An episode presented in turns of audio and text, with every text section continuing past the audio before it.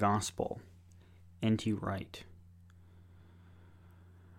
This video, or I guess episode, is really a summary, but not really a summary.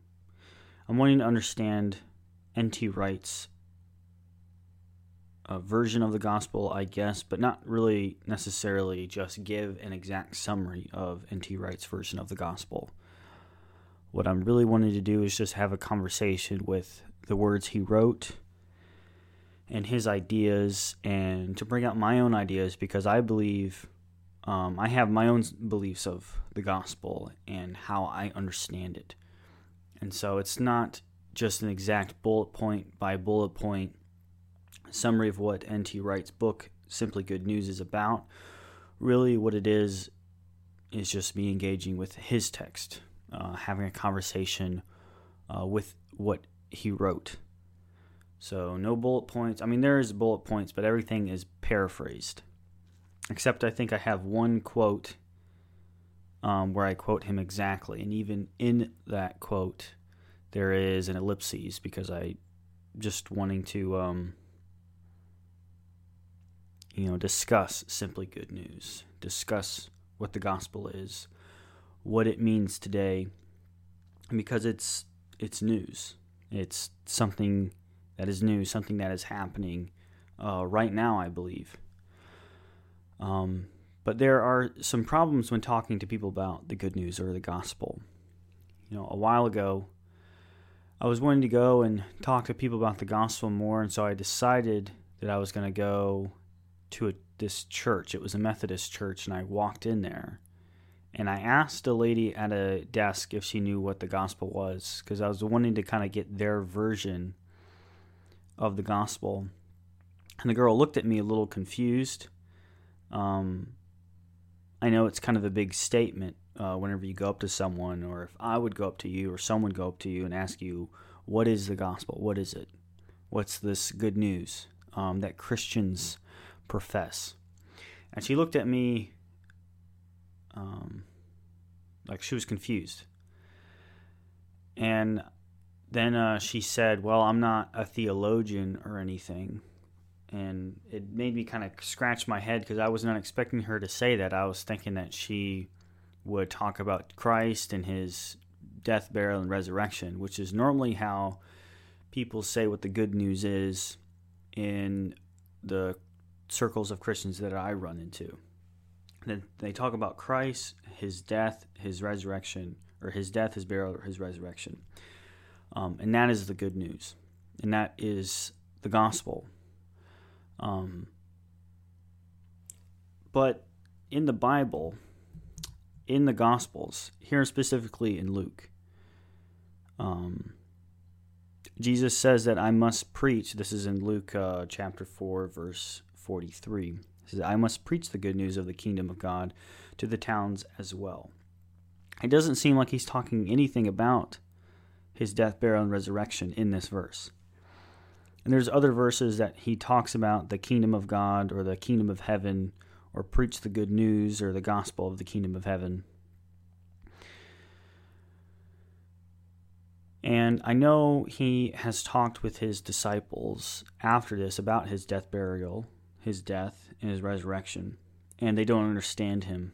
But I think specifically here in this verse, I mean, maybe you can read his death, burial, and resurrection into 43. I really have no problem with that because of verse or 1 Corinthians 15 later, where he talks specifically, or Paul, the Apostle Paul talks specifically of Christ's death, burial, and resurrection. But in here, it is in the context of a kingdom. Um, it's in the context of a government that is happening, that something is changing, there's something different going on. Um, and in 1 Corinthians 15, I've looked up here, um, it says in verse 1 Now I remind you, brothers, of the gospel I preached to you. Move down to verse 3 For I delivered to you as of first importance what I also received that Christ died for our sins in accordance with the scriptures, that he was buried, that he was raised on the third day in accordance with the scriptures, and that he appeared to Cephas, then to the twelve. So he died, he was buried, he was raised, and then he was seen. And so it looks like with the Apostle Paul here and also with Christ here in Luke 6, where in one sense the good news of the gospel is being discussed in the context of a kingdom. And then just by looking exactly here into 1 Corinthians 15, it looks like it's only really talking about Christ's death, burial, and resurrection, which has been the main focus of the Christian circles that I've run into and I think what N.T. Wright does well is he's showing us um, the larger context and how Christ's death, burial, and resurrection fits inside this movement of the kingdom. That these aren't two different gospels, but I think two different levels of focus on the gospels. Um, like in 1 Corinthians 15, it's a very close up, it's like you're pulling out a microscope and looking at the exact part of what makes it the gospel, like what makes this kingdom movement um, happen. Um, what is the catalyst to the kingdom and how it got started and how this the news became good. But here in Luke 4, it's more of looking at the forest.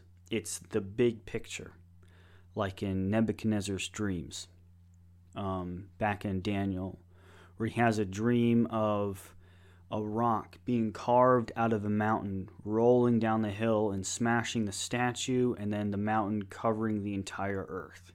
That is the big picture of the gospel in Nebuchadnezzar's dream of God's kingdom being carved without hands. Things, something is being done differently than all the other parts of the statue, like you have the head, the arms, uh, the waist, legs, feet, all those represents of different kingdoms, and they all conquered the world in a certain way. But something is going to be done differently with this, with this um, rock being carved without hands, rolling down the hill, smashing this statue. There's something's different about how this gospel, how this good news is going to spread, how God's kingdom is going to spread throughout the world. And you also have the other big picture of Nebuchadnezzar's dream with the tree, the tree that grows and it covers and shades the entire earth. That's this large, you could say, I mean, it's just one tree, but it's looking at the big picture. And I think that's what Christ is talking about here. But with the apostle paul is talking about is getting very up close to that that point where the rock is in the mountain and how is it being carved out it's getting how is it it's starting how is it working and so the whole thing itself is the gospel because it's a news it, and news is a story which i guess would be a good point to get into this next slide or my first slide really is that N.T. Wright talks about how the gospel is good news, and the good news is, of course, a story. News has to do with a story. I mean, we have in the United States MSNBC, Fox News, CNN. Um, those are kind of the main news channels. I mean, there's other ones like N- NBC, but I personally don't hear a lot about NBC. It's mostly those three.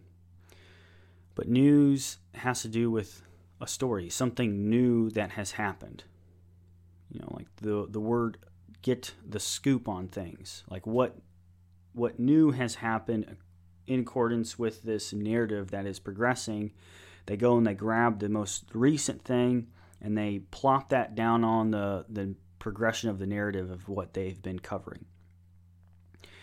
And so the news news has to be understood within the context of a story. And so the next question we have to ask is what story are we talking about? What's this news? Um, you can understand that story by just what the Bible is. The Bible is the entire context of this news that's being covered by a ton of different writers. I mean, you have uh, shepherds, kings, um, high officials, uh, servants, slaves, people writing this um, this book and it's they're covering this progression of what's happening this narrative and it's like its own you could say news station is what the bible is this progression of what's happening in history. Um, and so the good news is the the latest thing or something that has changed. And so you have to go all the way back into Genesis to see um, why the news now is good. Because in Genesis, it has God creating everything, announcing that things are good, everything that He makes is good. On the sixth day, He looks over all creation and He announces that is all very good. But then things go bad. Um, Eve eats of the tree of the knowledge of good and evil, and then God has to push Adam and Eve away. His relationship with them is different now. They cannot be in this Garden of Paradise. And things just get worse and worse and worse. Uh, their son Cain kills his brother. And then from then on, um, death enters into the world and things just progressively get worse. And then you have in chapter 6 of Genesis where the hearts of men was continually evil. God wipes out um, the entire world, saving only Noah and his family. And then you've got um, Abraham, you've got the promises. They move down to Egypt, and then Moses carries the Israelites to Israel. And then um, you've got the judges, you know, through the prophets, you know, you got the kings in there too, all the way up until this moment that happened 2,000 years ago. Something different happened. After this fall, something has changed to where something good now is taking place, which God has only announced things as being good um, before the fall. He looked over creation, he announced that it was good, but after things are not good. And so the good news is the announce the announcement of this story that something has something this person did 2000 years ago has changed and it must be understood within the context of of a story.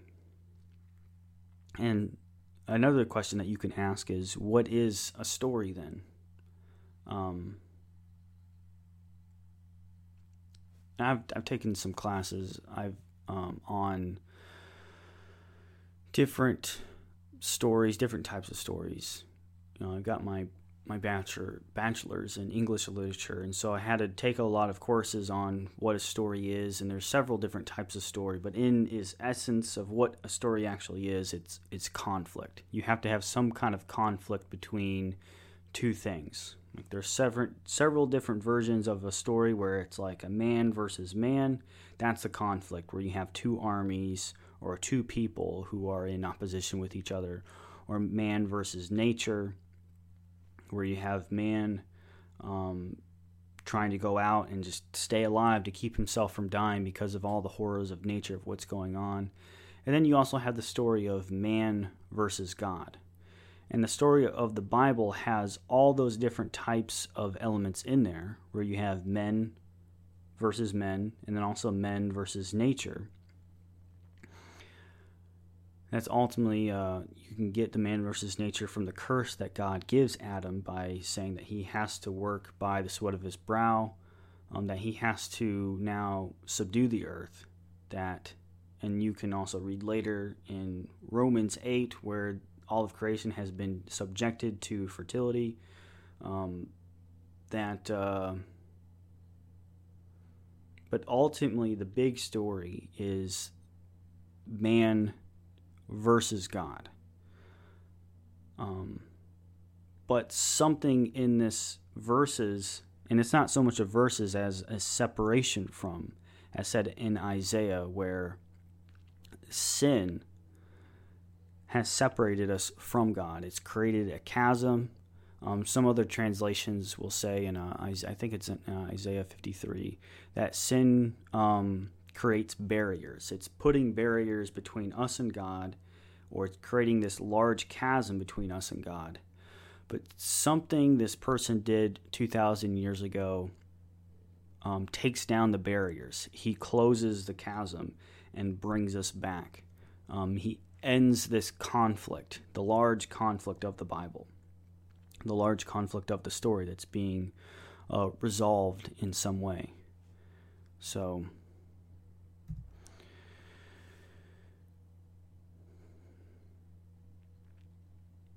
Paul's gospel told a different story than the gods of the Roman Empire. And this is some of the problem with going and talking to people about the gospel that um, N.T. Wright talked about the Apostle Paul going into Rome and telling people about the gospel and how it was destroying the fabric that was holding the, the society together. The religion of the gods kept Rome working. It was like the glue. Uh, the word glue is what N.T. Wright uses. But their gods is what kept their society working and kept them together. And the uh, you know before I get into that, I wanted to mention another idea of a story because uh, N.T. Wright he ended up talking about Octavian and how Octavian's rise to the throne in ancient Rome. Um, they went around telling people about the good news that Octavian is now the emperor of the Roman Empire. And he had a little conflict, you know, you can say a story of man versus man conflict with Antony. And um, eventually he won, and then people went around the empire announcing that somebody is in charge now and things are different because of it. Now, I didn't really know this story before I uh, read N.T. Wright's book. He is a ancient um, historian scholar. Uh, that's I think one of the PhDs that he has is in um, ancient history, and so he's a lot more. He's very well versed in ancient history and knows these stories and um, better than I do. And so when he was talking about it, it did make sense. But the thing is, is with the gospel and how somebody becoming in charge and causing um, things to be different works with any person who rises to power. Now, this book was written in 2013, so he, so N.T. Wright was not, of course, aware of the incidents that happened here recently in the U.S., which I started to think about of how things are now different with you know Donald Trump you know rising to the presidency and becoming the president of the United States. You know now Trump is charged and things are different because of it. I remember when I was the first time that I learned that he was becoming president. I was at work and they we had a TV on and it was announcing the news and everybody was standing in front of it watching Trump win the election. And I remember going uh, back uh, into the back office and clocking out because you know my work was over and just feeling just weird inside. Like something i knew something was different. I didn't know how things were different but i knew even though i clocked out like i had clocked out a hundred times before hundreds of times nothing was really different in my actions but i just i knew something was different out there because Trump was now the president of the United States. And I'm sure you have a similar story or a different story. Most of the people I talk to about Trump becoming the president of the United States think it's weird, think it's not so much offensive. Um, I know some people are very upset that he is now president. Um, but most of the people that I talk to just find it strange that we have this, you know, big time real estate person who's also a uh, reality TV star is now in charge of our country. Um, and my wife, she's a nurse. She works at the hospital, and she was also working whenever Trump became president. And one of the nurses that she works with um, when she found this out, was running from room to room telling people that Trump is now president of the United States. She was spreading this good news that things have changed for the better, that Barack Obama is no longer the president, and we no longer have the continuation of that, which, you know, everyone, at least here, I, I live in Kentucky, everyone here saw Hillary Clinton as the continuation of what was going on with Barack Obama, all this the bad things. I mean, this is the perspective of certain people. I'm, I don't really have uh, much of of, of a perspective, I think the same thing would have happened if Hillary became president. That everyone who was voting for her and wanting her to become president would have went around and spread and would have spread the good news that Hillary is now the president of the United States, the first woman to ever to become president, and that this was a good thing. I'm just really making the point that anyone who rises to power and becomes um, a person on a seat of authority, like the office of the President of the United States, becomes automatically becomes the parody of of Christ, of him rising to power, of him becoming the king out of everyone on the earth. You know, as he says and at the end of Matthew, um, at the end of the Gospel of Matthew, that all authority has been given unto me, that Christ is now above everyone else. He also, I guess this also kind of ties into this point here that I'm making is that the Paul was going into the Roman Empire and he was destroying the social fabric by announcing that really Trump is not the person who's in charge of everything. Or if Hillary was in the office, um, it would have been the same thing with her. Or when Barack Obama was in the office. The gospel is the announcement that the, all the rulers of the earth are not really in charge. They're not the true king, if you want to call them a king. We it's really almost a an ancient, archaic word at this point.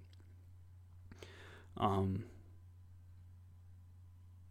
that Christ is the person that is seated above all of them and so they do not have as much control as what a king normally would. Um, and so the gospel, the gospel is the announcement of that. And in the Roman Empire, they not only had kings, but they also had gods and they had idols, and they worshipped these idols. And Paul's gospel has said that those idols were just man-made objects; they were just artifacts, which is a very offensive thing to say. It's a very offensive message. And the gospel is a very offensive message to anyone who does not, you know, acknowledge it, or even even to Christians, it can be offensive um, if they are not living their life as if Christ is the one who's ultimately in charge. Um, you can look at my life and watch me and how I act through the world and see what I do. And you can see probably certain areas where I'm acting as if Christ is not in charge. The way I interact with people, the things that I say. Um, there's all sorts of things that if you, you look at me, I, I'm not fully living as if the gospel um, is the case, if that is the true reality of what's happening right now and I can we can do this with anyone. I can do this with you if I can watch you and see how you're acting out in the world and seeing the conversations that you're having with people, the places that you're going, you know, even the food that you're eating or the shows that you're watching. And I know this is kind of a judgmental thing, but I'm just saying that this is what it would have been like or what it's like when somebody comes to you and announces that ultimately Christ is in charge these things that you're doing um, have no meaning. Like it does not mean anything. And it may like give you a little kick in the chest to say for someone to come up to you and say the stuff that you put your hope in, the stuff that you really care about, these gods that you're worshiping, they're just man-made artifacts. I know with us they're not man-made artifacts. They were back in the ancient Rome, but with us today, it's maybe all the video games that you're playing or all the different shows that you're watching. The gospel puts that into context. And I'm not saying any of that stuff is wrong. I'm just trying to show you how um, controversial the gospel can be because it's saying that the story of what's happening right now is actually different than what you think. You think this the story I don't know what what you think the story is, but if it's not what the gospel is, then of course it's wrong. And to say that it's wrong is um, what word? I'm not trying to think of. It's a bulldozing statement, but is a. uh, just say controversial. I think I, I may end up thinking of the word that I'm wanting to say later. And so, but the way it goes about spreading this gospel is not the same way of how you know Octavian rose to the throne, or how President Trump rose to the throne, or how kingdoms have spread themselves throughout the earth. It's not done in the same way. And I have this quote by Julius Caesar, Veni, Vidi, Vici, that I came, I saw, I conquered. That is the way things have done, been done traditionally. Like you can go all the way back to how the Israelites um, came in charge of Israel through David and the sword, or through Joshua conquering the land of Canaan that they did it by the sword, they did it by fighting. And you can go back and think about the statue that was created. You know, you have the gold head, you know, the silver shoulders and arms, um, and you have the different metals that were created by hands. And it shows that, um, and I think it's a way of talking about symbolically that things were done through war, that things were done through fighting. And now um, this rock comes carved out of the mountain and rolls and smashes uh, the way things have done before. That something is different that's going on with the gospel, that way things have been done before. And this is what the Jewish culture was not expecting. They were expecting a different type of Messiah, a Messiah that was going to lead lead them to war to retake their state of Israel back from the Roman Empire, which was true, but the means um, by which Christ was going to do that was not through the power of the sword. And you can see this this conflict or this, uh, I guess, misunderstanding in uh, John 18 36. This is when Jesus is before Pilate and he says that my kingdom is not of this world. If my kingdom were of this world, my servants would have been fighting, that I might not be delivered over to the Jews. Now, some of his, his servants did fight. Peter, he took out his sword and sliced off Malchus's ear to prevent Christ from um, being taken over by the Jews, to being delivered over by the Jews. He tried to prevent that from happening. And so you can see the conflict or the misunderstanding that Peter had of Christ, that he wasn't going to do the thing, going to, you know, rise to power and rise to authority in the same way that the Israelites conquered the land of Canaan. And of course, I think we can also say that um, we can give Peter a little bit of leeway and also the Jews a little bit of leeway because things have never been done this way before, the way Christ did it. The way Christ is now spreading the gospel throughout the world. Everything has always been done by the means of what Peter was trying to do with the sword and when he cut off Malcolm's, Malcolm's ear um, sometimes, you know, Christians have reverted back to those means, like with the Spanish Inquisition or the Crusades, where they have reverted back to, you know, what Peter was trying to do. Um, but here in John 18 36, Christ is announcing that things are actually going to be done differently. And even in Acts uh, one, I think I could probably just scroll down from here. Okay, Acts 1, verse 6. You can see that um, his disciples still did not understand what was going on. Um, it says in verse 6 So when they had come together, they asked him, Lord, when Will you at this time restore the kingdom of Israel?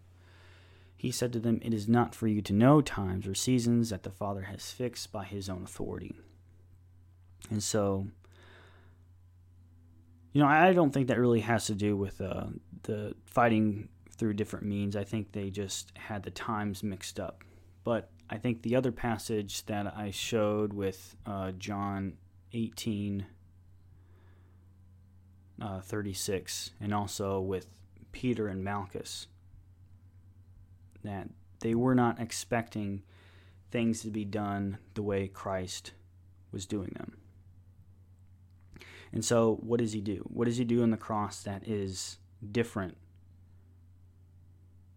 um, than the way things have been done through the past and the way things are continually being done um, today? You see the conflict between, you know, Syria and Russia that they're fighting, and then we're also thinking about going in there and trying to help out somehow. You know, our conflict with Iraq or Afghanistan that we're going in there with guns, with weapons. And I'm not getting into uh, pacifism here. I'm just saying that the way Christianity is now spreading the kingdom of God, I don't think that you know what we were doing in Afghanistan and Iraq was for spreading the kingdom of God. I'm I'm pretty sure everyone um, agrees with that fact. That had nothing to do with God and had nothing to do with the gospel or the kingdom. But the way in which the gospel is spread and how we bring it to other keep other people is different. And through Christ's death and resurrection, um, changes the whole landscape of how the gospel is spread and how we are now announcing that death has been defeated. Um, and how we are now spreading that good news. Um, and it's through Christ's death, burial, and resurrection that Jesus soaks up the full power of evil in the world, the evil that should have been done to us, done to everyone, that he soaks it up through his death on the cross. And then now, by defeating death, everyone who comes to him and, and follows him has now power over death, which is a huge I'm trying to think of how to explain how huge this deal is because you know what Octavian what he was able to do better than Antony was he was better at giving people death if they did not follow him. He was better at going to war and killing people. And that's essentially what Israel was able to do uh, whenever they conquered the land of Canaan. That was what Dave, David was able to do as he you know, pushed the boundaries of the kingdom out. He was better at killing people than um, the Philistines or whoever was going up against him. And so that is what, of course, makes a conqueror today. Is um, you know you can look at the means of ISIS that they're going around trying to terrorize people, terrorize people of what of dying, and that is their the greatest power that they have is to offer someone death um, that's the greatest power of what our government has is to offer you death in some way. It doesn't have to just be a biological death. It could be, you know, financial death where if you don't follow certain laws, they can take your money. By taking your money, they are giving you death in a way. Um, or they can put you in jail, which is like a societal death where we're going to take you away from society and from your family and then stick you in this little area, and then now you're dead to society because you cannot interact with them. You've been cut off from them. So you have societal death, financial death. Um, they can give you a psychological death uh, by even going through all those things. I'm sure that's what a lot of people have to deal with whenever they go to jail is a form of psychological death of now being cut off from all these things that you used as sustenance to just survive and to live. That now you're dying psychologically, and they can give that to you. Um, but Christ's announcement of him rising from the dead is that he gives everyone who comes to follow him, you know, life after the grave. That all that power that governments, that ISIS, or you know any other government or anyone or gang members that come up to you or say or offer you death if you do not do what they tell you to do, that Christ is now giving to everyone who follows Him um, life. And that's essentially the difference between a conqueror and a Christian. Is that a conqueror you know, like it says in Romans 8, we are more than conquerors. Because um, the, Roman, the Romans were the ones that were conquering, they were going throughout the world, expanding their empire, telling people to follow them. And if they don't follow them, then they were going to offer them death, which is what a conqueror does. If you do not do what I tell you, here is some form of death, one of the many forms of death. Um, and Christ on the other side is saying, or Christians, what we do is we point to Christ and we're saying, if you follow this person, you are given eternal life. And that is the difference between what makes a Christian and what makes um, a conqueror. And it's it's kind of like um, you know what they say with an expert or someone who's really good at something is that they're just better at hitting a certain target than anyone else is and that's what the Roman Empire was that they were better at everyone at hitting this target of offering people death. And maybe that's what the United States is able to do now that they're better than all the other countries possibly at giving people death. You know, I think that there's probably also financial wars going on of what the US government is able to do and so it's they're also better at killing people financially and so they, they offer people death in some way, and that's how they conquer them. But Christ, as they were saying with, uh, as I've heard people say with, with what a genius is able to do, is they're able to hit a target no one else is seeing. And that Christ was able to hit a target not at by offering people death, but by offering people life through his death, burial, and resurrection. And that's what gets this stone carved out of the wall and rolling into the statue. Um, and the announcement now that after Christ's resurrection, he goes to his disciples and he says to them that all authority is given to me. And this is the good news. The good news is that God has taken charge of the world through Jesus' death and resurrection. And to the Jews, this is a scandal that and a, scandal in the sense that they do believe in the same stories that the Christians believe, but they do not believe that Christ is the one who is um, the Messiah. That they got the story wrong. That this is not really what the true story is. Um, and you can go back to the election and talk about the Democrats and what they announced with President um, Trump that he is not really the president. This is a scandal. This guy is not the person who's really in charge. Um, people fabricated the fabricated lies with Russia, or um, he didn't get the popular vote. Um, he's not really the president of the United States, and you have everyone you know saying that he not my president, whatever, whatever. And this, of course, is just all a parody of what's happening with Christ right now in the world and with the Jews that they announce that Christ is not really the Messiah. He's not my Messiah. He's not the person that's really in charge of the world and what's going on. He's not um, the Christ. Um, and then with the Greeks, that to the Greeks this is folly. And the Greeks, they had their own stories um, of what happened and how they got there and where they are now. Like it, they had a completely different story of what reality was um, with their different religions. I mean, you'd have to get into their mythology with the Iliad or just their whole creation story. That the whole story of you know the Hebrew creation, and then the story of what led uh, the Israels to be the chosen people by God to carry the oracles like that. All the whole thing is just folly.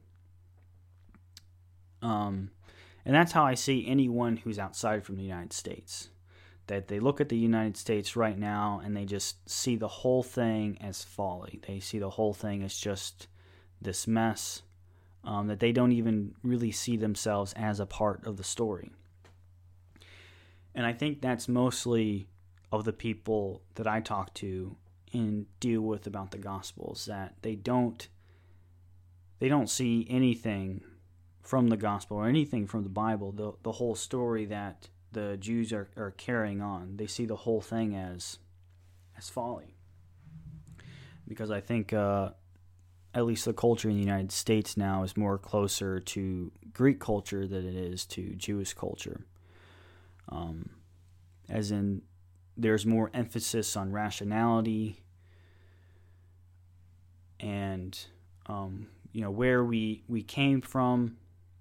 Um, some people aren't willing to actually say what they think how we got here, but in modern day science, you know, we all come from stardust. Um, it was just a random explosion. There's no purpose or anything. There is no God. Uh, if you look at the naturalist world, that's uh, pervasive among the intellectuals in academia that this is the actual story that there's no purpose we came from stardust and then eventually evolution came along you know, somehow um, life came out of a soup and then that developed into you know fish and whatever and then eventually we get to us as, as humans as the most recent evolved state of life in the universe or at least here on earth and so that's the story at least in the naturalist world, that this is the story of what's actually going on. So this whole talk about, you know, God and things being bad and now things can be good with this person that happened 2000 years ago, which we don't even we're not even sure if this guy actually existed or not. The whole thing just doesn't make sense. It's all folly. And of course, to the Jews, this is a scandal, and to the Greeks, uh, this just doesn't make sense. So I think um, reading N.T. Wright's book, I forget what chapter this is. Each slide is a chapter that I try to sum up and remember the things that I was thinking about as I was reading the book. So I can just go back. This is chapter one, two, three, four. I guess this is chapter four he talks about why it is difficult for people to understand the gospel today in the Western world. And it's because of how they view of what Christianity is that it's it's not the full thing. Because I do think partly that uh, Christianity is a religious system, like it has its own system and it has its own path to salvation and morality but that's not the big picture. The the religious system, as in the commands that Jesus um, says, or the Ten Commandments. Um, if you just isolate that, then of course isolate going to heaven, and then just saying this is what the gospel is. This is the story of what's going on in the world. Excuse me. You reduce the gospel to just a relig- religious system of salvation and morality which exhausts the power of the gospel by pulling out the story out of the Bible. It's no longer about the story anymore. It's just it's just like um, Buddhism, where you hold this or follow this eightfold path, and by following these commands and doing these things and walking this way, that in the end, then you can achieve nirvana or the state of blissfulness. If you can get your mind to, to see that nothing exists, that even you yourself do not exist, that the only thing, um, that we are all one, and then once you realize that, then you can achieve this state of nirvana. But Christianity and the story of the Bible and what the gospel is, is not a religious system there is religious system in there. There are commands and stuff, and there is salvation. But the story of salvation is that salvation actually comes first. This is you know one of the things that I've got from Timothy Keller quite a bit, and also Ravi Zacharias, is them showing us whenever God gives out this religious system, or that He gives uh, the Ten Commandments, that there is first an announcement that people are saved that you're first saved and then you get the religious system or the commandments of God. Um, Christ first saves people, gives them life, and then tells them about himself and um, through parables and telling people the first and second commandment. Um, now you follow those things because that is what it means ultimately to be human, to live out this purpose that God has given people. Um, you can see uh, this flip in the, the Ten Commandments where I think it's in Exodus 20. I'm going to have to look this up. Exodus 20, you can start in the first chapter God announces and spoke all these words, saying, I am the Lord your God who brought you out of the land of Egypt, out of the house of slavery. So he's announcing there in verse 2 of Exodus 20, I am the Lord your God who brought you out of the land of Egypt, out of the house of slavery.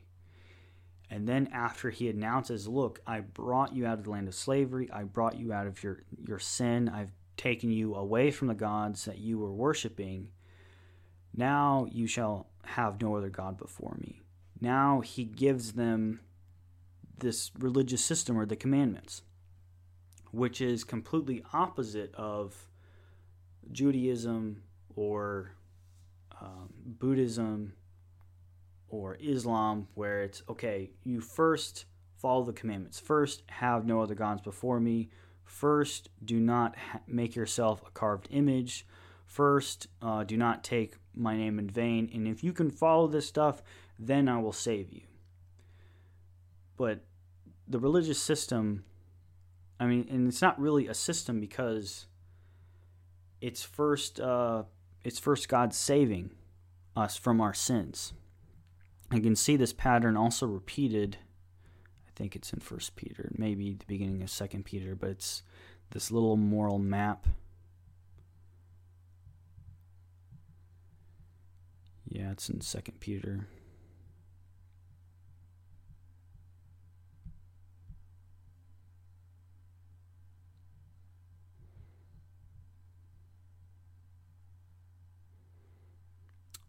here in verse first second Peter 1 in verse 4 um, I'm just going to back up to verse 3 where his divine power has granted to us all things that pertain to life and godliness through the knowledge of him who called us to his own glory and excellence by which he has granted to us his precious and very great promises so that through them you may become partakers of the divine nature and then here we go having escaped from the corruption that is in the world because of sinful desire. That's the announcement that everyone who is in Christ, everyone who is a Christian, has escaped the corruption that is in the world because of sinful desire or because of a lustful nature um, the apostle Paul or the apostle Peter is announcing, "Look, you all have been saved, and because of this, for this very reason, we move into verse five. For this very reason, because you have been saved, make every effort to supplement your faith with virtue, virtue with knowledge." And he goes all the way down this moral map, giving people now this religious system. That religious system is now given after the fact people have been saved, which is the announcement of the gospel. Um, And I was just wanting to show there the difference between um, most religious systems and in the Bible. That it's not really a religious system. And to think of it as a religious system is also to exhaust it of its power, as I said before, that Christ is now the person who's in charge. And because he is in charge, because he is the one that is on the throne on high, now he's given people these commands to go throughout the world and to live out that life that the apostle peter is painting there or then you could read the sermon on the mount and read all those commandments there. Now he has first saved us. Now we, we take this and it transforms us. Um, and it's given it gives those commandments and christ's ideas more power to them now than it just being simply things you do in order to be saved or keep your salvation. Because um, the gospel is not so much about following that stuff, because if it is all about that, that's it, then the gospel simply becomes good advice, which I think has what the gospel has deteriorated in some sense to become simply good advice, where, you know, a preacher will get up to the pulpit on Sunday and then tell people how to act in the world. this is how you should be, this is what you should do. Um, and if you just keep it at that, if you just if you do not have the good advice inside of the story, then I kind of I lose myself and I, I lose a sense of understanding of why I should follow these rules in the first place. Like what is so important about um, going and doing these things or per, not doing things that I want to do. You know, do not look at a person um, with lust, um, for it's like committing adultery. Um, and the only way I think that we can keep people from doing that um, without the gospel is showing them in a way that that's what they want. Like, you do not want to look after this person with lust. You do not want to act out in these ways sexually because it's not good for you. This is good advice all around.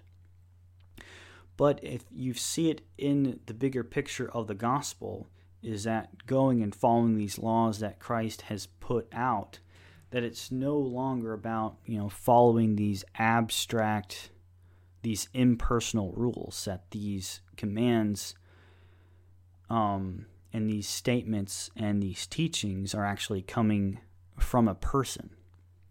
And that it creates uh, a more intimate way of coming to know God and coming to know Christ is to live out through these commandments. And then it's not so much anymore of making sense of the commandments and saying, hey, look, if you do this, then you're not going to, then your life is going to be worse.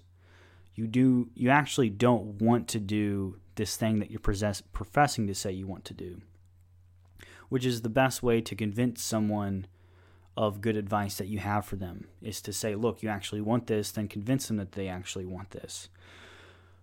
Um, which is, I think, the state of you know a lot of churches today, or lessons that I've heard is it comes only in the context of, look, this is good, this this would be good for you to do, this is good advice. But the gospel is more about Christ's coronation than um, his death. That his death is a part of it his death is a part of the gospel, that you need his death to pay for the sin. Um, but his resurrection is, of course, the announcement that he is the one in charge, he is the one who is in authority, he is the one um, who is sitting on the throne on high, um, above every other authority that is in a um, a high office and whatever government they're in. We can say Donald Trump in this sense that ultimately Christ is the one who is in charge.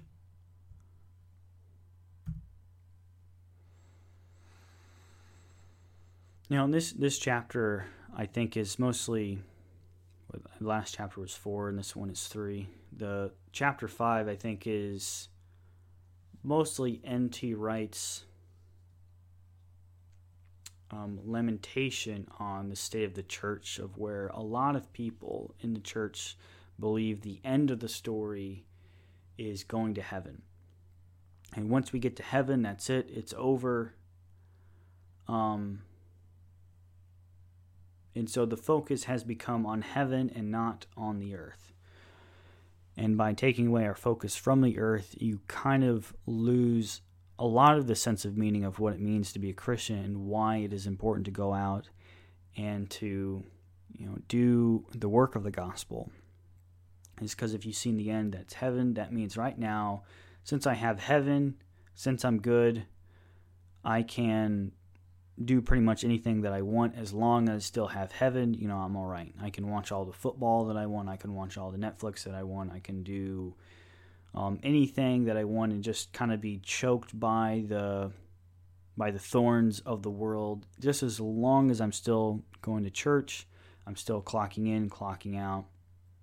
You know, getting this religious system of what it means to be a Christian, um, and following this eightfold path, or following the first and second commandment, or the commandments that God has given us. Um, as long as I'm still doing that, I still got my salvation. I'm still in check. I'm going to get heaven in the end. But of course, um, N.T. Wright believes, and I also believe this in a, in a sense, um, but I don't want to say it too strongly because I do see a lot of people out there who believe that heaven is the end doing a lot of work, that they're out there, they're working for the sake of the gospel, they're, they're trying to save souls, they're trying to talk to people about the gospel, and they're also in the church um, working very di- diligently to keep up um, with the relationships that are that are there in church. And so I don't want to say this too strongly that because people think heaven is the end, that it um, kind of exhausts them of their meaning. Because I see too many people out there who do believe heaven is the end, and they're just they're out there working. And so I I don't want to say it too strongly, but I see for me that reading N.T. Wright's uh, version of this, that I do see the importance of this earth, of going out into the world and conquering it, or more than conquering it, with, um, you know, with the battlement or with the armament that Christ is giving us through His commandments and living the gospel out in my own life. I pulled this quote from page 99. I actually forgot what this quote was, but I'll just go ahead and read it. There are, sadly, some people for whom the good news, as they have been taught it, leaves them with a vacuum. What is there to do in the meantime? And I think that's the whole heaven narrative of the gospel. Uh, follow these rules, you'll get heaven in the end. And it kind of exhausts any sort of meaning that is happening currently. That it's hard to see how your action in the world has any meaning in the long run, which I believe and desire for myself a lasting meaning. And as I talk to other people, especially my own age, um, or of all ages, that they want something that means that has meaning that carries on in over into eternity. And because of the way we view heaven now, it's it's like okay, as long as I get into heaven, then things just um, everything that I do here just kind of dissipates and it's gone. I'm in heaven, everything's fine. But this, of course, misses the view and the vision, or you can think of this in terms of the symbolic or the symbolism of the dream of Nebuchadnezzar of this rock being carved out of the mountain, hitting this statue, and then spreading throughout the earth. That, um, and one of N.T. Wright's favorite quotes in the Bible is praying um, the model prayer where Christ talks. He says, um, I just want to look it up to see what it says exactly because I can't remember Lord's prayer.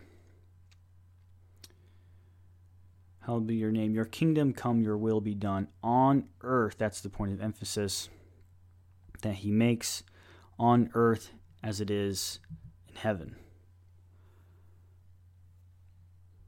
That the state of the church today has kind of lost that sense of bringing heaven to earth instead of getting us to heaven. Then it has to be, you know, of course, both ways. In Christ's um, statement of Jacob's ladder, of angels ascending and descending into heaven, then it has to go both ways. That heaven has to come to earth in order for earth to go to heaven and have this marriage that he says that he points to in the end of Revelation. And I have to go back and read over the end of Revelation again because I've read it over and I didn't really see, I guess, that exact painting of heaven and earth um, being painted as marrying excuse me, as marrying um, at the end of uh, Re- Revelation. So, anyways, you have to have both. And you can read from the Lord's Prayer, the model prayer, that your will be done on earth, your will be done, your, your kingdom come, your will be done. And kingdom and will are parallel Like they, you can see them as the same thing, not a kingdom as you know these walls that are being built, um, or the structures that are being built out of stone or whatever material, but it's God's will is coming into the earth or coming into my life or coming into your life and being built into you and you becoming that structure of God's temple, of God's dwelling place. Um, and I believe that is the focus here of what the good news and what the gospel is is that now Christ is the one in charge and now God's will and that's is what the, his commandments become is ultimately moving into us and into you and being built around you where now you become God's dwelling place. And how you become God's dwelling place is by abiding in his word and by abiding in his word you abide in his love as it was uh, as it explained in John 15. That you abide in me and I in you, um, that if you abide in his love, then it's like you're obeying his commandments, which again changes the entire concept of why we obey the commandments. It's not because it's good advice, even though it is good advice. And you can see how it is good advice. You can do scientific studies on all sorts of things. I don't really want to go into that. I just want to talk about how the relationship between these laws are different than you could say traffic laws, where we might go and go the speed limit or go five miles an hour over the speed limit, just trying to make sure that the cops don't come after us and then give us a ticket and give us, you know, a financial death, you know, conquer us with financial death. That we're not obeying those laws because there's no person really behind them. We don't have a relationship with the police officer or with the judges or with any of the people that have to do with the law. Of course, if unless you're married or your dad's a police officer, I'm just saying generally traffic laws are kind of just these abstract things that we follow just to keep us from not getting in trouble.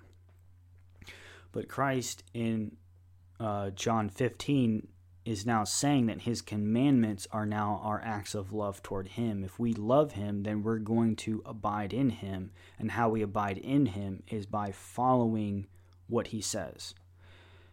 And so, behind the Sermon on the Mount, behind the greatest and the second greatest commandment, is not this person who's going to give us a ticket and let's see how much we can get away from. But it's a way that we can now move more into God, more into heaven, and more into the gospel. And I know the word relationship and having a pers- personal relationship with Christ and with God is not in the Bible. But if you read John 15, that is about as close as you can get into having a relationship with God.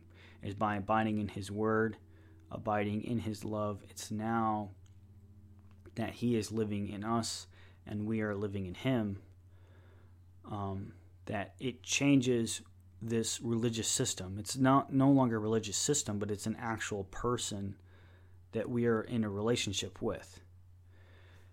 And so, seeing in the the way the Western world, as N.T. Wright says, seeing the world or seeing Christianity as this religious system, follow this path, follow these commandments, do them, you'll get salvation. Um, exhausted of its story and it also exhausted of the meaning of what's going on in the gospel right now. And of course, to exhaust it of its power. So, good news was either the official announcement of early Roman emperors' ascension should probably have an apostrophe there. Ascension to the throne of some great military victory or celebration. I think I, I kind of already talked about that in with Octavian, where it's the announcement, and also with the analogy of people going around and announcing that Trump is now president. Um, that that's what good news of, um, was in ancient Rome. Um, is this chapter 8? now. This is chapter 6. The world's vision and the church's vision are different. And I think this is probably one that I find the most interesting in this passage and something that really kind of sparked um, some ideas for me because I do feel like there is a conflict between religion and science. And it's not that they are incompatible and I think this is the real difference in why there's a tension between science and between religion is because their goals and what they see in the world are different. And they are, in fact, in conflict with each other. And the picture that I have over here is a, a picture of the angel Michael showing Adam after his fall a vision of everything, of the whole story. And through that vision, you're seeing the way the Bible is saying how we should see the story of time. You know, see the story of everything that we're all living. That the story is more about our separation from God and the sin that we're in and how God is now going to restore us back to Him than it is about this word, this slippery word that's used, um, you know, by the people who are professing the advancement of technology is this word progress. And this is, I think, the real difference. Um, because the story right now is about our separation from God and getting back to Him than it is about progress and progressing toward technological advancements. Um, and I think those two different ideas, of our course, are in conflict with each other. Because you can go back and you can just think about Israel being in the desert and moving away from this advanced society in, in Egypt they were the most advanced society in the world at that time. At least I, I think they were. Um, I don't really say that with a lot of authority, but they, they left a place that was more civilized, that was more advanced in technology and in uh, in the world of progress. Like they were more closely progress to where we are today than what Israel did whenever they left it and they went into the wilderness and they wandered around for 40 years not doing anything. It I mean, it seems like they weren't doing anything, but they were learning about the sacrifices, they were learning about sin, and they were learning about their separation from God, and they were also learning how to obey God's commandments. And there's, course, a real conflict between these because it seems like, and it really does show that um, the vision of Christianity and the gospel is saying that the advancement of technology and progressing is not really all that important because all this stuff that technology and that um, everyone is trying to fix in the world is going to be fixed. It's already set into play. But what really needs to be worked on right now is you, is me. You need to get away from all your sin and the slavery that is holding you back from God, which is in the land of slavery, and move into the desert and get rid of all that stuff that is separating you from God, and then move into His commandments and learn how to have a relationship with Him, how to abide in Him. And it's through His words.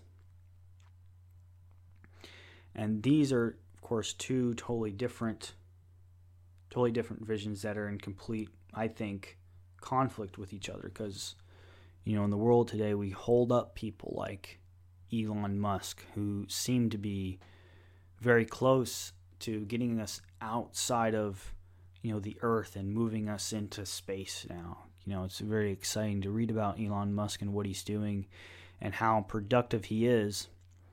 And also our I think our worship of people who are highly productive is also our worship of this word progress. That people who are extremely productive, that do all these things, you know, like Elon Musk. Um, I mean, I don't know how many hours a week that he works, but I've just heard these insane numbers that he sleeps in his Tesla factory floor whenever he was pushing out a new model, I guess. That he is like super he's a super productive person, and um, you see in the desert and what the Israelites were doing out there, it doesn't seem very productive toward the advancement of technology at all. In fact, I do think a lot of people are correct to point at, at Christians at holding back the advancements of technology and progress. And as, uh, like, you can, if you listen to people talk about progress and the things that we're progressing to, the biggest thing that's always brought up, if you pay attention from now on, if you listen to say, look, things are getting better, we are um, advancing in medicine and um, you know different techniques and the technology in order to, to save lives. It's to, to save people, allow them to live longer. But it's the Christian claim that Christ died and rose from the dead, and then everyone who puts their belief in Him are now going to model that same thing. That they model that with, with baptism by going into the into the water and coming out a new cre- creation and now that this whole life issue that you know the advancements of technology are saying that they are defeating is already defeated in Christ. He has already won it. The thing that is really the problem is what you know Michael is showing Adam here in this picture is the sin that is separating us from that source of life, which is God. And so I think this is the areas of the vision of between the world and the church or between the world and and the gospel and why it makes it difficult for people to see the gospel is that we are making all these you know great progresses and advancements in technology that are allowing people to stay alive longer and have more meaningful lives and a life more full of well-being while as Christians we profess all this stuff is already taken care of. It's already over. And I feel like I'm just repeating myself some. I'll move into this next point that it talks in the end of 1 Corinthians 15 where Paul declares, Be steadfast, immovable always, abounding in the work of the Lord, knowing that your labor is not in vain in the Lord.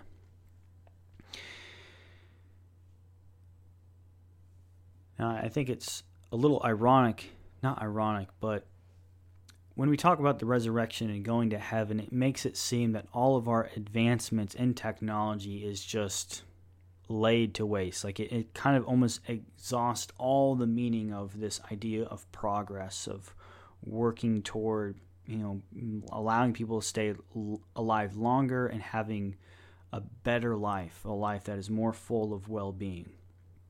Like in the end, when you go and you start working on this stuff, as I've you know had conversations with friends when they go and they work a job that doesn't really have anything to do directly for the gospel, that it loses its meaning um, to them. And I've even felt this for myself as I go to this job. I'm about to go to it here um, in a few hours. That I'm going to go, I'm going to clock in, and I'm going to work. But I'm just working and my job isn't really necessarily to help people live longer, but it's to give people a life that is has more well-being or a, a better life. But in the end, if they aren't seeing the vision of the church or seeing the vision of the gospel, it's just they're lost, their souls are lost, they're gone. And so all that meaning isn't carried over into eternity it isn't carried over into the next life. I don't get to carry that work with me when I go into the grave, when I die. And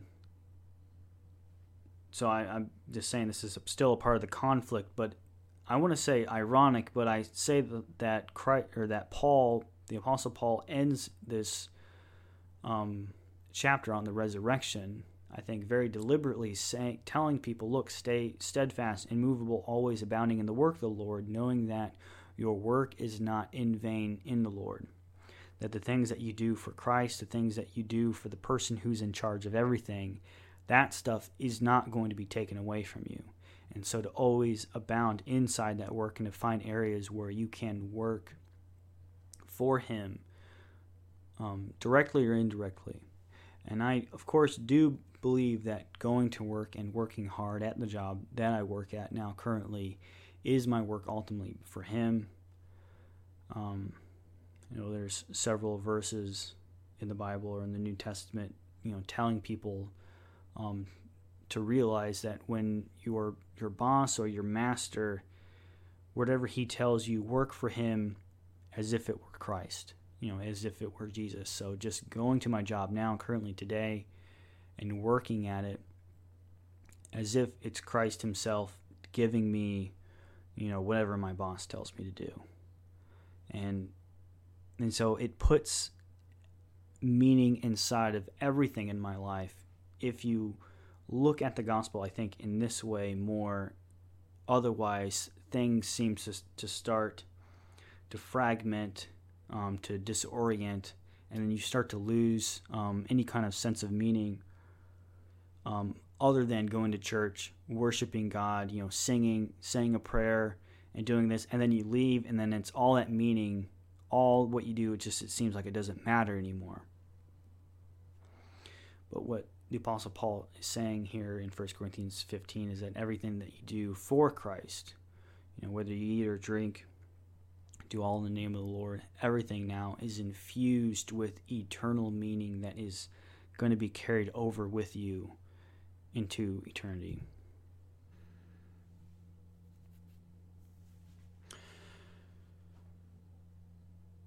The good news is also a partly or partly a revelation of who God is. Now, there have been some ideas of who God is that have been professed throughout time. You know, the Greeks, they all thought that um, the gods were inside of reality. Of course, God is, but they did not see the gods as acting outside of space time um, the God of the Bible is not an object that is in the world, but a spirit that is residing over it. Um, and so it can be kind of difficult to understand who God is exactly. Sometimes people have pointed back to the God of the Old Testament and they'll say that it's a different God than in the New Testament. But um, I don't think that's a, a, fair representation of who God is by pointing to the Old Testament and showing God's anger toward people. I think it's um, does it disservice, not a disservice, but it's not a good representation of God because it doesn't take in the picture of what God is doing with the Israelites. Because um, the one thing with the vision that I talked about earlier, as the gospel says that God is trying to bring man back into himself um, we can see the nature of what God wants and what His desires. So if His if His nature was only this angry God that's normally painted um, painted to represent Him, then I have I wonder why is He doing all this stuff for man to bring us back to Him? You know, with saving them from the the land of slavery and trying to show you know the Israelites how to you know have a relationship with him how given by giving them these commandments um and it's like why is god going through all this work and then the answer of course ultimately is to go back to jesus and to show the nature of god through christ you know it, it says that it says in um, hebrews the first chapter that jesus is the perfect or the exact imprint of his nature. Um, he is the radiance of the glory of God in the exact imprint of his nature. Um, so to look at Christ is to ultimately see uh, who God is. It's the revelation of who God is, is this person on the cross. And you can see on the cross the answer of what God desires. And it's he has this strong, and I say the word strong, but I don't know of any other word that I can think of that will show the power and or how strongly God wants us to be with Him and us um, to be with Him and He to be with us. That it the answer of how badly He wants it and how much He wants us to come to Him and is the cross. And you can see on, on the cross of Jesus going and dying for us in our stead and paying the price is at the depths of his love and the depths of his desire is more than I've ever desired anything and more than I've ever loved anything. And so it's hard even for me to sit here and to meditate on how much God actually wants me, how much God actually wants you and desires you and desires me and loves us. Because I've never gone to the lengths of what Christ, or what God has gone through, you know, with his son, putting him on the cross to bring us back to him. To end that gap and to bring build a bridge over that chasm of sin that we have all created. Um, and so the answer to the gospel, or in the gospel, is the answer to who God is also. It's the revelation of this being, of this thing that is not inside the world, but outside of it. And of course, through the gospel, we not only come to know God, seeing Christ on the cross is partly to know God and who He is, and how much He desires to be with me, and for me to be with Him but also it's to be known by God. And I don't really understand that idea so much. I was earlier, I was on BibleHub.com looking through to try to understand what it means to be known by God. And Matthew Poole's commentary says, or rather, after you received, after you are received of God, approved of Him, made through Christ acceptable to Him, which is much more than true comprehension comprehension of God and your notion and understanding. That didn't really tell me a whole lot. Um, I think I'll probably just have to keep reading to understand what it mean, means to be known by God, or rather to be known by God. Who is this? This is. I don't know how to say that name. There's a different com- commentator on this. Or rather, are known of God. In speaking of the Galatians as coming to know God, it might seem as if too much stress was laid on the human side of the process, and therefore, by way of correction, the apostle prevent, presents also the divine side. Any true and saving knowledge of God has for its converse the being known of God, recognition by God, and acceptance by Him, such as involved in the admission of the believer into the mess- messianic kingdom. The word know, or gnosis, or gnosis, the beginning word of word gnostic, I know has a lot of deep, deep meaning to it. I might even be able to present like an entire lesson, an entire talk just on the word know, because there's many different uses of that word in the Old Bible or in the Old Testament or just throughout the Bible, really. The word know can be used to describe a s- sexual relationship between people. Like it says um, that Joseph did not know Mary when she was pregnant with Jesus. So they were not known, and it has this, it can have like this um, I wouldn't not just sexual knowledge, but like an intimate knowledge of a person. And so, to be known by God, it's it's this uh, not bilateral, but this double dual movement of this being over here, which is God, and this being over here, which is us, and both of us coming to get or coming and knowing each other. And you know, it's said that the people who are going to receive eternal life are the ones that are written in the book of, uh, written in God's book. So he has to know your name in, in, some sense, and he has to know you, and he has to know me. And, and one ways that we come to know God is through the gospel, and that's also a way that he comes to know us. I know in um, I was just I just had a thought on the knowledge of God. This yeah, this was. And um when Christ comes back and everyone is transformed, you know, you have the goats and then you have the lambs that ultimately what prevents people from being saved and coming to Christ is that he says that he never knew you. He never knew who this person was. May have known of them, but the word no, I, I can't dig into it deep enough as much as I want to go because I know that there has to be a, a depth of knowledge and, and wealth to this word knowing is that we get to learn more of who God is, and it's like this intimate knowledge. It can even be be said, um, like you know, it, it talks about with with David whenever they would have this younger woman come and sleep with him to keep him warm, but he did not know her, which is a way of saying that he did not have sexual relations with her. He was not didn't have an intimate knowledge of her and it's I think it's that same language that it's used to come to know God, to have a knowledge of Him, is that intimate knowledge, and also for Him to have an intimate knowledge of us.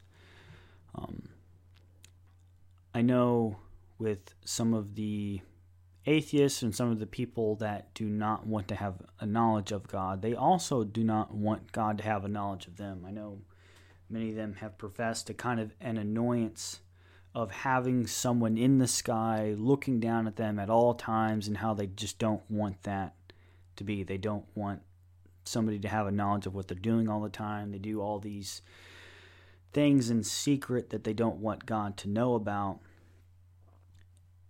And so that's kind of like the, the opposite end of it is is these people that don't want to have a knowledge of God, that they um they keep a knowledge of God from happening because they don't want God to know about them. And so I think what God does in in that sense of knowledge is that he grants them their wishes, that he does not get to know them, and then of course doesn't get to be known by him and they did, don't get to know him either, that his knowledge, the knowledge of him is concealed from them. Um, now I was thinking about looking up another. I'm going to go ahead and do it. Um,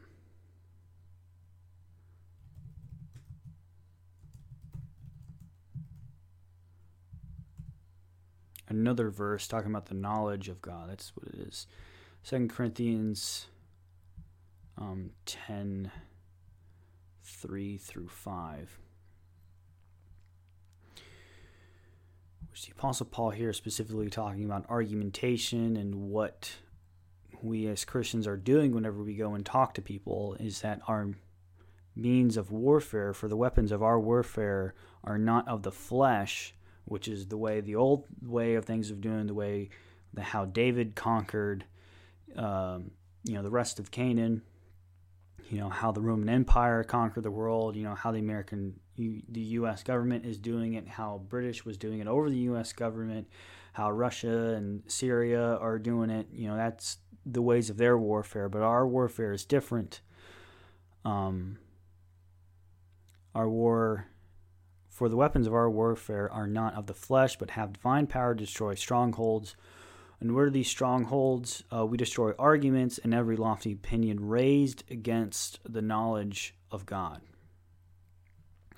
And so when I interact with people, interact with atheists or people that who do not have a knowledge of God and do not want to have a knowledge of God, is that they put up these opinions and arguments for not knowing who God is. And it's like they they put up these opinions and they put up these arguments not because that they're good arguments, but because they do not want to have a knowledge of God and also they do not want to be known by God. So, in a way, just to go back to uh, the true God cannot be an object in the world, um, that we become, in a way, an idea in God's mind whenever we draw closer into Him and we believe in the gospel and we follow the gospel and obey the gospel. It is a way of becoming known by God and having, in a way, a relationship with Him. Of what I think is what Paul is saying in Galatians 4, verse 9. Um, and this is the last slide, the last chapter of talking about becoming transformed by the gospel through prayer. And the way most people pray in the Western world, and I and I do agree. When I go to church where I am now, or places where I have been to church, most people start with their prayers, and there's nothing wrong with praying for people to be heal, healed of their illnesses. But daily bread and being delivered from illnesses are normally the things that are coming to top priority for Christians whenever they pray about things. Um, at least that's what it seems. It may be true, may not be true, but there's a way that the model prayer has kind of lost its power because um, N.T. Wright believes, and I think he's right. I think he's correct that the model prayer is also a list of priorities. That when you go through, you know, our Father in heaven, let me go back to the Lord's Prayer. Just pull out this meme here. Don't know if it's a meme, but our Father who art in heaven. Um, that when you start with our Father who art in heaven, that you recognize God as your Father, and that that is your relationship to Him. It's not that He is a king first, but that you recognize Him as your Father first, um, not as a king servant relationship in prayer, but that He is your Father, your spiritual Father, and you recognize um, His holiness, which is the whole problem of where we are in the first place. That God is holy, and we have ruined ourselves. That has made that has caused the separation between Him and his, and His holiness, and He's trying to bring us back to Him. And then we pray, "Thy kingdom come, Thy will be done." And there's that parallel again be- between God's kingdom and His will, and it's partly between um, our our own wills that are in conflict with His where his kingdom is not fully in our own being and in our own life where the conflicts arises and when where sin comes out. And we and also in all the earth not just with us but just in all the earth is bringing god's will not through the same means of what people have brought the will of their kingdoms with the roman empire or the united states or any kind of place that's in power now not through those same memes, but through arguments and also being, you know, dressed in the commandments, in the dressed in the commandments and the teachings of Christ. That you read now his Sermon on the Mount and putting those commandments and those thoughts and those teachings in our own lives and becoming more like Christ and now bringing his will out into the world and his gospel out into the world. And then after that descending of priorities, then moving into asking for our daily bread, which is in the prayer. And I want to make an emphasis of that because I have heard plenty of people critique the way people pray. And this is kind of a critique on how other people critique, which I don't want to fall into the same category that they just critique it. They just say this is what they do. And to me, it seems like it almost discourage discourages people from praying and i don't want to discourage people for praying for the sickness of other people i don't want to discourage people from asking for daily bread or for delivering us from temptation um, i want um, people to be encouraged to pray but also to pray with this mind, with this in mind, that Father, that God is your Father, that He is holy, um, and then asking for His kingdom to come. And of course, having that in mind, there is going to be some conflicts between your will and God's will. Even in Christ's own life, there was a, a conflict between Christ's will in one moment and God's will in the next, where he asked God to Remove this cup from him, but your will be done. And eventually, that cup was not taken away from him, that God still gave him the cup to drink from, um, which was going to the cross and drinking from God's cup of wrath, so that way his desire to be with us can be fulfilled. And so, treating it as a descending priority and now praying this prayer into our own lives will create a transformation into you and into me to bring the gospel into ourselves. And as we fill, our, fill ourselves up with the gospel and with God's will, it will just happen naturally as we go out into the world and bring God's will into the earth and into all creation. And so uh, that is the end of his book, and that's going to be the end of this video. I think this has lasted as long as I wanted it to, so I think I am just going to end it there. Thank you for listening or watching. Thank you.